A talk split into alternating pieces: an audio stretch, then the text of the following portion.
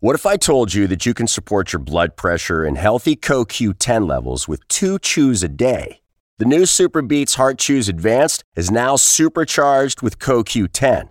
That's like getting CoQ10 for free. Our powerful blend of beetroot, grapeseed extract, and CoQ10 supports your cardiovascular health.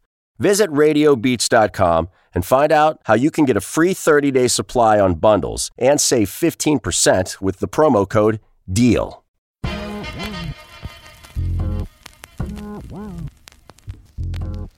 I'm Jonathan Capehart. Welcome to Cape Up. It's time for our six month check in with Michael Steele, former chairman of the Republican National Committee. We talked about what he thought the press should say to President Trump at his daily rally from the White House. Mr. President, this is my last day on the job. You are full of shit. What he has to say to those protesting stay at home orders. I gotta go walk on the beach. No, you don't. Sit your ass at home. And, you know, go grab some dirt out of the backyard and color it yellow and, and call it sand if you want. I mean, but seriously, stop it. And we talk about how Trump has treated the nation during the coronavirus pandemic. And I think America, in some respects, has been abused by this president. He doesn't give a damn about how you feel. he doesn't. Hear how Michael Steele really feels in this episode that contains explicit language and listener discretion is advised right now. Michael Steele, welcome back to the podcast. Hey, Jonathan, it's so good to be with you. How are you doing?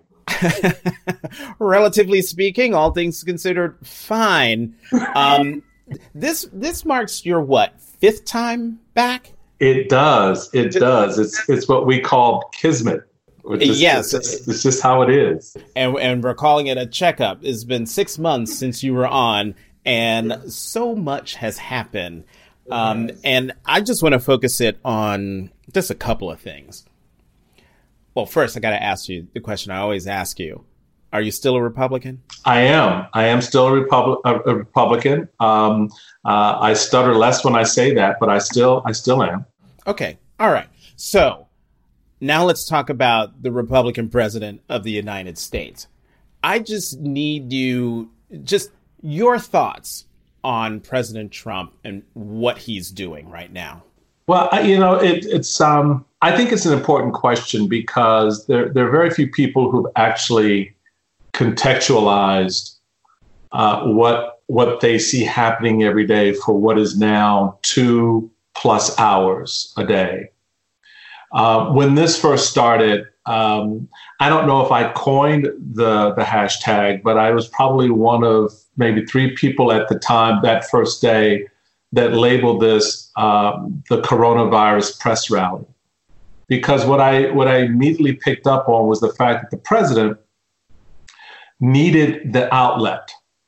He needed the space to go and do what he otherwise could not do, and that is to stand in a room full of people and have them love on him uh, for about two hours. He could riff, he could you know, say things that weren't true. He could make stuff up. He could go after Democrats. He could go after Republicans.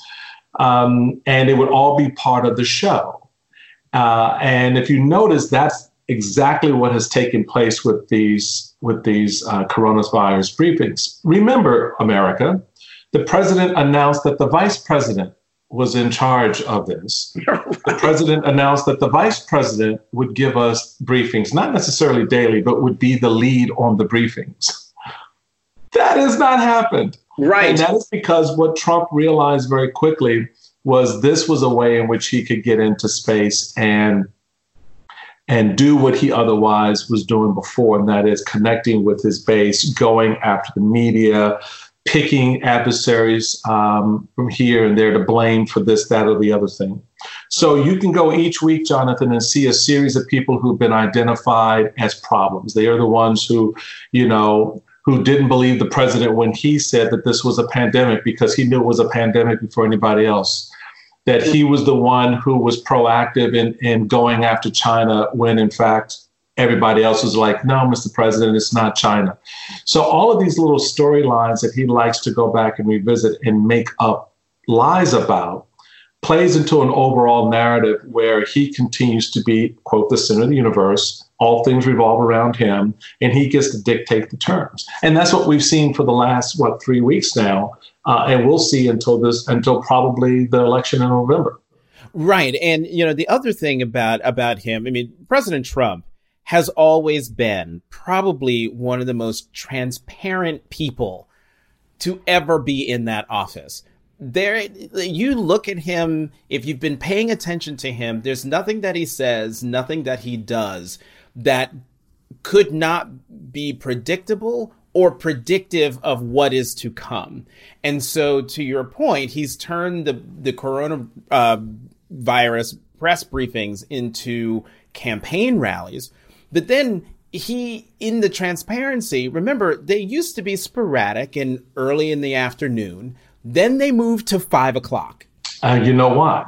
Exactly. And and now they're at six o'clock. Right. And they're moving later because he wants to first five o'clock, he goes on two hours, it gets you to seven. But if you hold till six, you hold you start after six, then you start pushing into prime time in uh, uh, on Fox because he knows that MSNBC and CNBC are hip to his game and he's also trying to um, figure out ways to make them carry him. Um, but at some point, the question I'm getting at is, will this work? Is this working? I, I, I, yes. And define and define uh, yes, working. Work, and yes, it is working. Um, to this extent, uh, the question I have for you is probably more rhetorical, but maybe you can begin to answer it. Is why does the press sit there and allow it to happen the way it unfolds? Except for I can point in the last three weeks to now two instances where reporters have called his bull. His I can't because this is the Washington Post. I can't say. Yeah, you, you've said it before. called his bull out.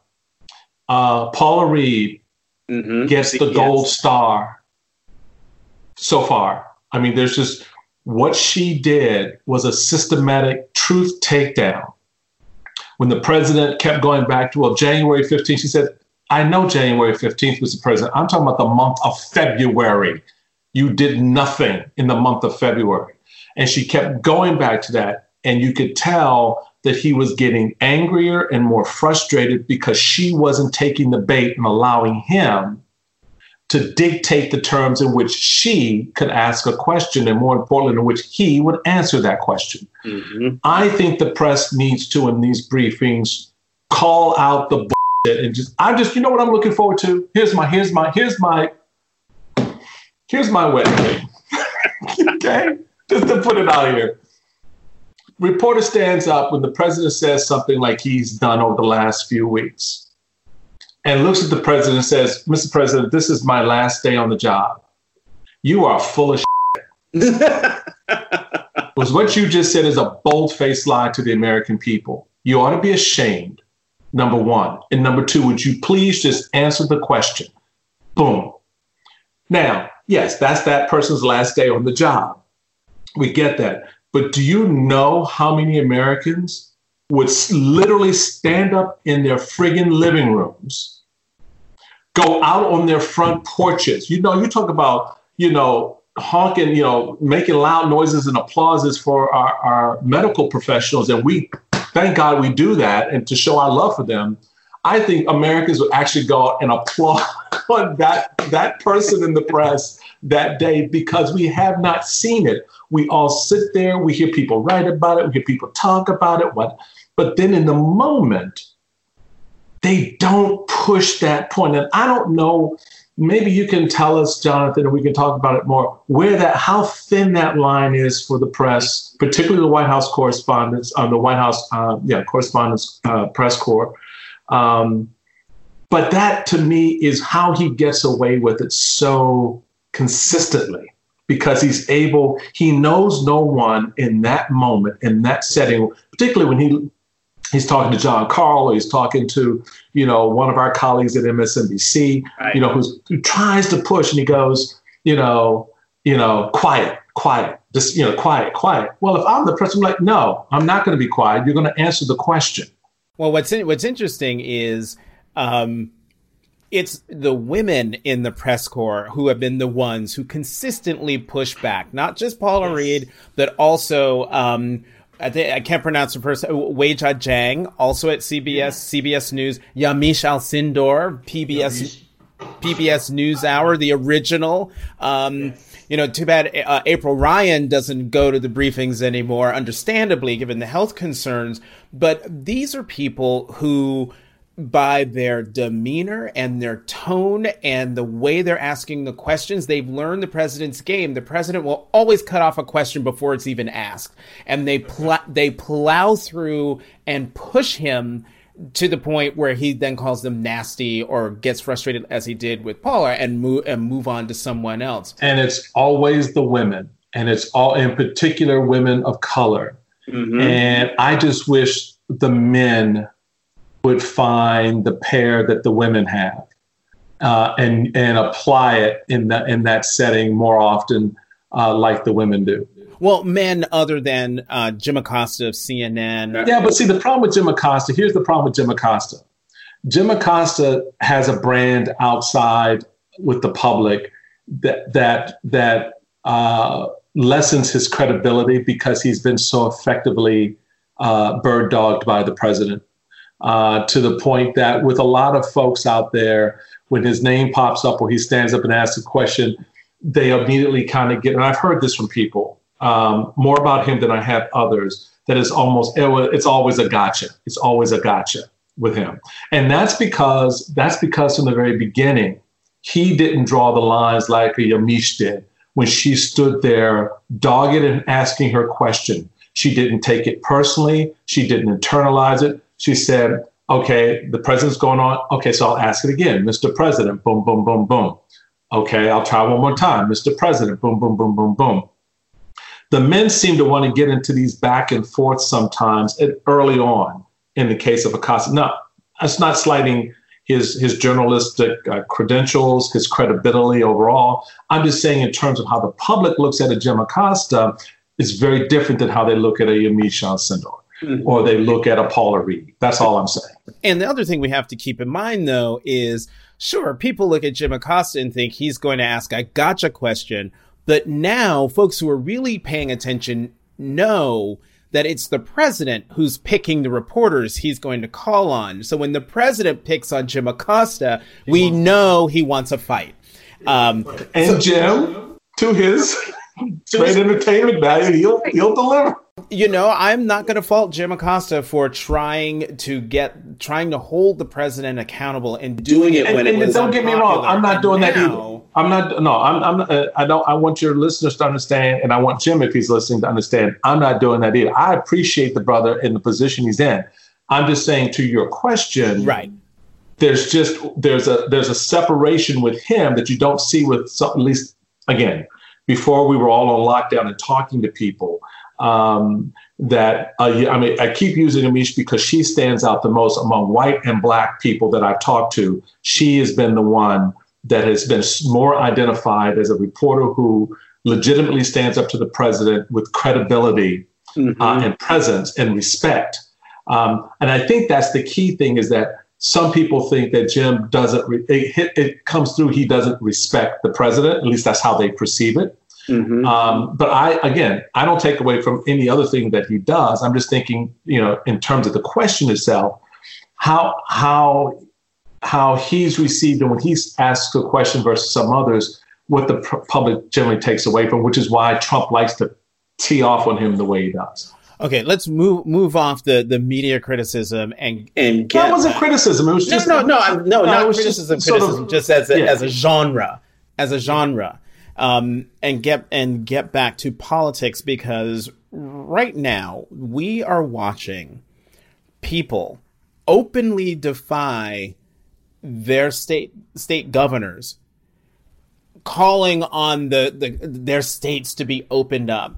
They're protesting in Wisconsin and Michigan and Texas and Minnesota uh, all over the place uh, with the president sending out tweets that all caps liberate fill in the blank fill in the blank state. Um, your thoughts on on that? I mean, you're sitting at home you you we're all staying at staying at home and yet these people in the face of all of these rising death rates and hospitalizations and things they don't be- they clearly don't believe that this is a real thing and they're listening to the president um, say to them go ahead and do this in essence put your health and the health of your community at risk for what purpose so this has this this whole narrative had two potential storylines both driven by whoever sat in the in the white house all right. In this case, Donald Trump. So I'm going to take, I'm not even, the easy would be to use Barack Obama. I'm not going to use Barack Obama. I'm going to use George Bush instead, 43. So under a Bush 43 presidency, confronting the evidence out of Wuhan back in the winter, early winter of 2019, 2020, and the behavior of the Chinese government at that time, the intelligence information that indicated that A, this was a man made virus that uh, escaped the laboratory, that B, the Chinese have been lying to us about the real impact, not only on its own citizens, but the, the uh, um, expanse of this virus. Now, coming to America, Mr. President, what do you want to do? the narrative from a George Bush would have been not to call it a hoax, not to take it unseriously, but to raise the appropriate alarm bells, to put the relevant um, uh, um, agencies of government to work from CDC to NIH on down, take, would have taken the tests offered by the World Health Organization back in January. Um, as we ramped up our own testing capabilities here, knowing that those tests may or may not in all instances be, but at least we now begin to establish some baselines, right, early on. That would that's response number one. Response number two is Trump, who from the beginning called it a hoax, who did not take the intelligence that was given to him seriously. Uh, did not uh, put the uh, instead of putting the watchdog uh, agencies like CDC and others on point basically gutted the various uh, agencies, the, the uh, pandemic office in particular, uh, that would have been important to have in place. So the response to the, by those very Americans, and I go along, I set this up for this purpose, because the response of the citizens you're talking about under George Bush would not be what it is today. Mm-hmm. They would not be, if, if George Bush had said to them at this stage, we need y'all to stay home. Governors, Republican governors in all those wonderful little red states that are misbehaving, Florida, right, would be behaving correctly. But when the president says from the outset, uh, this is nothing more than something the Democrats have cocked up to, to come after me. They want to take out my presidency. They couldn't do it with Mueller. They couldn't do it with impeachment, so now they're going to try to do it with the with the virus. That that narrative settles in with people who then themselves don't take it seriously. So I don't, in one sense, fault stupid because stupid because stupid will do what stupid always does. It needs to be educated and informed, and when it is not, it behaves as we see now, where people knowing what the evidence says knowing that, that they have family members or friends who've been affected in some way, still wanting to gather in large numbers. I got to go walk on the beach. No, you don't. Sit your ass at home. And, you know, go grab some dirt out of the backyard and color it yellow and, and call it sand if you want. I mean, but seriously, stop it, you know? But people will do that. So my point is leadership makes the difference from the top down in situations like this. And so, even though governors are saying and doing the things that are necessary to protect the citizens, the president, in some of these cases, overrides that because he says what he says at these press conferences. And he's now like, I mean, this fake, oh, I'm, you know, I'm an optimistic fella. No, you ain't optimistic. No, you're not. Stop it. you're not. You're just you're playing. You're playing to get. You're trying to get your boys who who are getting a little hit in the pocket some cash. Look where all the money's going here. The money the money's going to the top corporations, not the small businesses. Small businesses are, are struggling still. People are still laid off. We've got almost 20 million Americans don't have jobs. You think that's going to get back the day you open up the economy? Oh, and by the way, what do you think people are going to do the day you do open up the economy? They're going to go flood to the baseball parks and to theaters and to restaurants? Hell no. Mm. They're going to continue to self isolate. They're going to pick and choose on their terms. You know what they're going to do, Jonathan? They're going to listen to their governors. Right. I was going to say to them, okay, I know the president said y'all can go outside and play. I wouldn't do that if I were you. That's right. what they're going to do. So this right. isn't about concern for the American people. This is not concern about Jonathan Capehart and Michael Steele or or our spouses or our families and our friends or, or, or God, something even bigger, the country. This is about how this sets him up to be, quote, the winner, the one who got us back out and in time for the elections. Understand what we're talking about here Mm-hmm. And I mm-hmm. think I think people will apply a higher level of common sense and continue to do what their governors are advocating. Not these governors in these states that are following Trump's leads because they're going to get people hurt and they're going to get them, they're going to make them sick. Because, Jonathan, we've only tested out of 328 million Americans, right. one and a half percent of them. Right and he stands at the at, at the podium bragging about the raw numbers because the raw numbers look great and sound great, but then when you put them in context, it's it is nothing. Um, it's not on a per capita basis. The testing is pitiful, pitiful. So I I want to end uh, on this question because I want you to take as much. I'm gonna want you to take as much time as you as as you need because because you um, for those who've been listening to us talk on on my podcast and on yours um, all these years know that you before you went into politics were studying to go into the priesthood. Yes. Um, and you are a devout Catholic, and so as a as a man of faith and a person who you know, for if things had gone another way, would have been a priest and they're a, a godly man. Talk to me about your impressions of a president of the United States for whom empathy is a foreign concept. Um, it, it's unfortunate. Um, because if you go back to our first president, our founding president,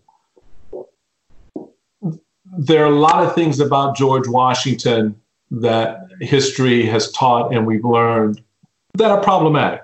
You know, his, ownership of human beings, um, his, his, lack of interest in in freeing said human beings um, at the appropriate time, uh, and and all of that. But as president, um, he had a profound caring for the country. And I've always looked at that as a seed that he planted in the presidency. And that caring extended itself so far that he limited his, his own self. He, he said, no, two terms, I'm done. We, that's enough. We, I don't want, this should not be a position where it's about me. It's always about the country. And we have been a very fortunate nation to have presidents, 43 of them, since him. So that's 44 total, uh, who, who followed in nurturing that seed. Um, some much better than others, for sure. No, no doubt about that. I, you know, I, I don't discount the, you know, the Woodrow Wilsonses of the world and, and so forth um, and the Andrew Johnsons. That you know, I, I get that as well. But even in those instances, those individuals had an appreciation for the American narrative and what their role was in that narrative. This is a president who has turned that narrative on its head and now sees that narrative is defined around him, not around the country. And so, this idea of empathy is you should be empathetic of me. I'm the one who's suffering here. They come after me. It's poor me. We saw that, what, several times this week, where the president, in, in explaining about the virus, would then diverge very quickly and say, you know, and when I said everyone didn't believe me, and when I did, no one, no one believed me, or they disagreed with me, or they argued with me. I've given you everything you need. I've been the father that you need in this moment. Well, like any bad parent, right, who believes that they are doing good for their kids, the proof is often seen by what that child wears, the food he eats, the resources they have available to them. And you realize that they're lacking in some fundamental ways. So, in your mind, you may have provided for this child, but in reality, you have not. Um, and in many cases, you could argue you've abused them. And I think America, in some respects, has been abused by this president. Um, that we have um, seen ourselves and the institutions that we have relied on, respected, um, and that we have manifest as important to our well-being as citizens, as Americans, um, be stripped down and stripped away, and quote unquote leaders put in place who aren't really leaders but sycophants for for for Trump. And that for me is where why there is it's it's hard to see this idea of empathy. Uh, even I, I, am just only when I hear people talk about it, it's like, why are you bothering? You haven't figured out this man. This is not a part of his nature or his character. It's not important to him. He doesn't give a damn about how you feel. he doesn't. I mean, I wish we would just stop acting like he really cares about what's going on right now. Just take the two hours he gives us every day and just listen to him and ask and ask yourselves could you imagine any other person in that job saying the things he says the way he says them? And don't give me this crap. Oh he's just speaking you know he's just telling like he is. Bull. Is that bull because he's not telling it like it is because that's not how it is the truth isn't the way he says it is we are not the American gov- governors in this country do not have access to tests. Governors are right now out on the market still trying to get trying to get masks and, and body clothing and gloves. Your own administration has told us that the that the stockpile that we have is not ours. It's yours. I hmm. mean, I mean, I don't know how many times you have to hit me before I realize you're hurting me. You know? and and so it just it to me it doesn't make sense for us to continue to pretend that this is the man who's going to get us through the next six months and then god forbid get another four years to continue the abuse at some point the american people and this is not a partisan comment. This is this just if you want to play that fond, then you're not hearing anything I'm saying.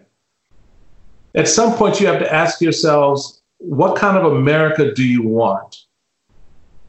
And what kind of leader do you want to help that America be its best and do its best for all 328 million plus of us? At a certain point, Jonathan, the president has to care about the least of these, right? And we haven't seen that yet. We just haven't, and it's unfortunate. Um, I, you know, and I, I stopped expecting it a long time ago, uh, and and and try to work with people with and around him uh, to try to get some good things done along the edges uh, right now working very hard to get the resources in space for for minority businesses um, to to help states get uh, the PPEs they want and need. Uh, and you know we have to. It's unfortunate, but we have to pick up that. that cause a little bit and carry it, you know, which is why Governor Cuomo irks the hell out of Trump, which is why Governor Hogan irks the hell out of him, which is why um, any number of other governors now now the new target is Governor Whitmer of, of Michigan. Uh, why? Because she's a woman, um, a governor, um, more so than a woman, but a governor who's saying, "What the hell are you doing?" no, we're not. No, this is we got to do this for our people. We can't we can't sit idly by and just wait for for you to decide what we need or don't need. So it's it's it's hard. And I know it's hard for a lot of Americans, but I'm hoping that in this time that we've had home, in between the uh, the realization that oh my God, spending 24 hours with my children really is something. Um, that people realize um, what we now need to do next. Uh, and we'll get to do that uh, in, in about four or five months when we begin to drill down on the kind of leadership we want for us on the other side of this, because this doesn't end in six months. Our scientists are telling us this could reoccur next winter. We don't even have a vaccine yet, Jonathan. They're not expecting a vaccine for at least 12 months, maybe 16 at this point. That's well into next year. So what what what does America want in leadership to help that vaccine promise become a realization so that we can begin to turn the corner on this? And then how many more Americans' lives will be risked between now and that moment? That's the question. Michael Steele, former lieutenant governor of the state of Maryland and former chairman of the Republican National Committee. Thank you very much for coming back to the podcast. Thank you, my friend. And uh, I have to return the favor. All right. All right. Thanks for listening to Cape Up. Tune in every Tuesday. You can find us on Apple Podcasts and Stitcher. And how about doing me a huge favor? Subscribe, rate, and review us. I'm Jonathan Capehart of the Washington Post. You can find me on Twitter at CapehartJ.